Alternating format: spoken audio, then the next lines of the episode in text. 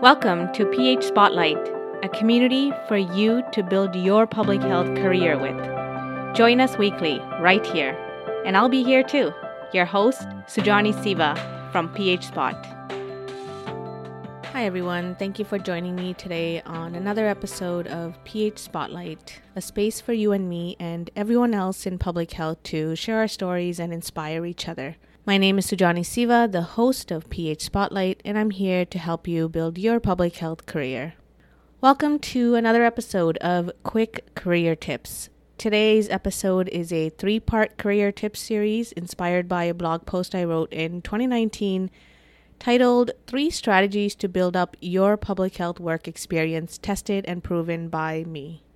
I wrote this blog post because of the same questions I was receiving from PH Spot community members around building experience. So I reflected back on strategies that I used in order to gain my public health experience and then shared them back with the community in this blog post. In today's episode, I give you the third and final of three strategies that I followed when building up my public health work experience. And so this final tip is tap into your network. Part of my job search strategy after my master's was to reach out to my network, mainly past supervisors who were in the city that I had completed my master's in, to see if they knew anyone or any organizations in Ontario. And that's where I, my family was, and that's where I wanted to build up my career. So, since I had prior relationships with these individuals, I felt that it was appropriate for me to ask them to be connected to prospective employers. Tapping into your network for a job or introduction to prospective employers will only work and should only be done with someone you already have a previous relationship with. This could be an individual you worked with, maybe volunteered with, or went to school with in the past. It's up to you to determine if the individual you are reaching out to will vouch for you. And so, as a rule of thumb, it's best not to put the individual in an uncomfortable position if you don't think they could vouch for you when reaching out to a prospective employer to make an introduction.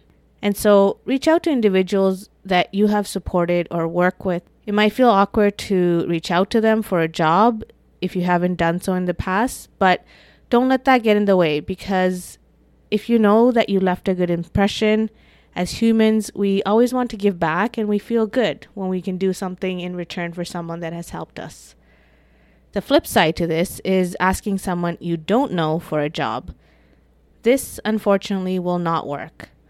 So, just because you are connected to someone on LinkedIn, it does not mean that you know them. And it's often not okay to ask them to find you a job or think about you if they come across a job. Again, be intentional when you reach out to your networks and choose the ones that you have a relationship with. So, on that note, I encourage you to check out episode 33, where I speak about the importance of investing in your professional relationships, including who to build these relationships with and how. It will certainly become very helpful in your career. So, when I was done my master's program, decided to tap into my network for introductions to prospective employers. My past supervisors did connect me with other researchers in Ontario, where I was building up my career and I pitched my skills to them when I had the opportunity. They were quite open to speaking with me, and we did connect because we had that mutual connection. However, they did not have funding to hire anyone at that time. So, despite not finding my first job through this specific strategy, I learned though that building your network early on goes a long way when you really need the help. I felt supported by these individuals who were willing to put time aside to find opportunities for me. And so I can quickly tell you about another thing my past supervisors had done, which was actually to give me their seat at a conference that was taking place in Ontario. So, around the same time that I was job searching, there was a knowledge translation conference that my past supervisor was registered to attend.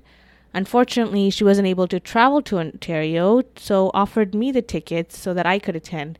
She knew that I was looking for a job and suggested that I go there at this conference to meet people and maybe expand my network in Ontario. And I speak about this in almost every post I write about building your network and building relationships in your career. And I promise you, if you take the time to invest in your professional relationships, you will land some amazing opportunities through these relationships that you invest in. Offer up your skills and expertise when you can to individuals in your network without expecting anything in return.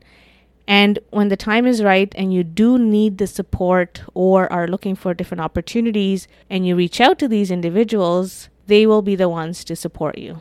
So I hope you enjoyed the past three quick career tips episodes, which were based on the blog post that I wrote in 2019, and I'll be sure to link that up in the show notes page. And once again, thanks for joining me on this episode spotlighting a career tip. And before you leave, I wanted to let you know that PHSpot has some great products for students as well as early and established public health professionals on our website at phspot.ca/resources. So be sure to check those out. And if you want to see notes from today's episode, head on over to phspot.ca/podcast. And until next time, thank you so much for joining me on PH Spotlight and for the invaluable work that you do for this world.